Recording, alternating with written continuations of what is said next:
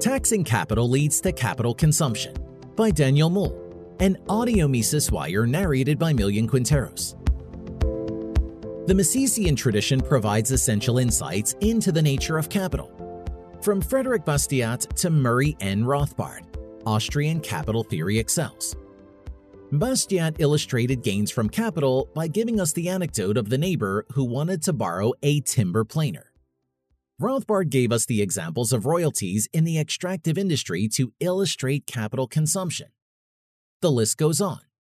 Often, capital's exceptional output is because it behaves as both nonlinear and time specific. Historically, societies have been reluctant to tax gains from capital. For example, capital gains tax was only introduced in Australia in the mid 1980s. Many of the gains from capital assets continue to receive favorable tax treatment. The Laffer curve attempts to model government revenue against a taxation rate.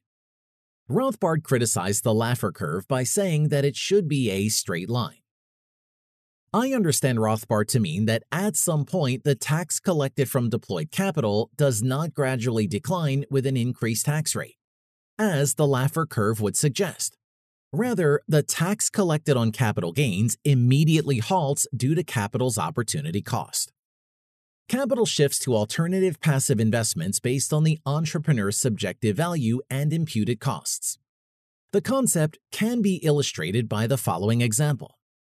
Expected gain from capital plus starting capital minus taxes must be greater than interest plus principal on an alternative passive investment. The opportunity cost of capital is therefore the risk free interest rate obtainable on a passive income stream. No self respecting entrepreneur sets out to lose capital when they can just put the money on term deposit.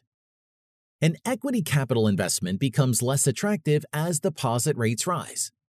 An equity capital investment also becomes less attractive if capital consumption via taxation occurs. To use a sporting analogy, capital may sit on the sidelines as entrepreneurs consider alternate investments.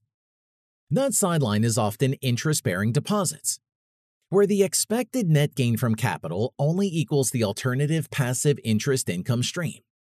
Then, said passive income stream is the preferred investment for two reasons. A, there is a lower chance of capital losses on the risk free rate. B. There is a lower chance of capital consumption via taxation charges. The first reason is straightforward. However, I see capital consumption as a more nuanced concept. Capital can be consumed in the production process via inappropriate taxation.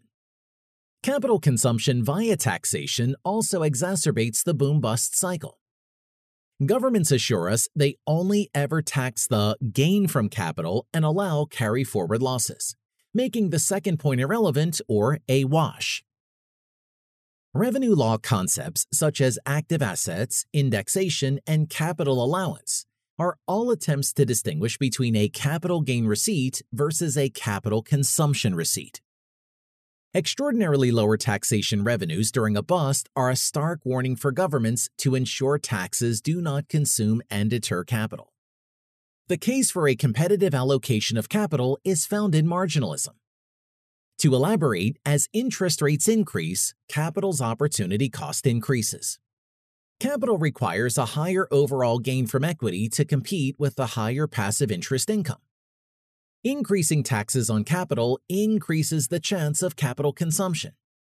If an industry is faced with capital consumption by decree, there is only one strategy a staged retreat strategy.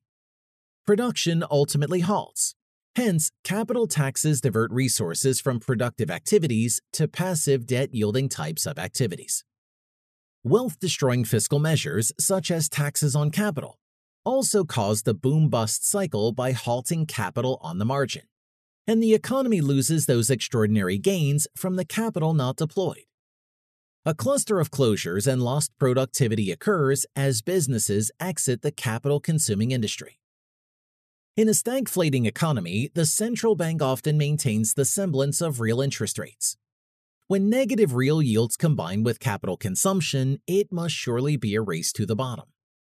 In a free market, sound money provides a stable currency, and raising interest rates would be a function of society's shorter time preference. Perhaps then, capital would not be so leveraged. Perhaps higher rates could be absorbed by an economy with only some risky startup phase industries being rejected for passive investments. Rather, we have global financial crises every half decade, with the now routine money printing and obscene bailouts. Perhaps a free market economy would see closures occur only on the margins, like the VHS tape industry, with little disruption to the economy's overall output and employment. In Chapter 15 of Human Action, Ludwig von Mises said, The whole complex of goods destined for acquisition is evaluated in money terms, and this sum, the capital, is the starting point of economic calculation. Mises uses the example of a deer hunter to illustrate the concept of capital consumption, a term essential to modern accounting. Capital is the foundation of economic calculation for Mises. Capital is a complex of goods, yet capital is a concept only for monetary calculation. In the introduction to Capital and Interest, Eugen von Böhm-Bawerk said income from capital flows without any necessary limit to its continuance, and capital can appear capable of an everlasting life. To Böhm-Bawerk, the productive power of capital was miraculous. It is just a shame that legislatures never see capital from the Austrian perspective. For more content like this, visit Mises.org.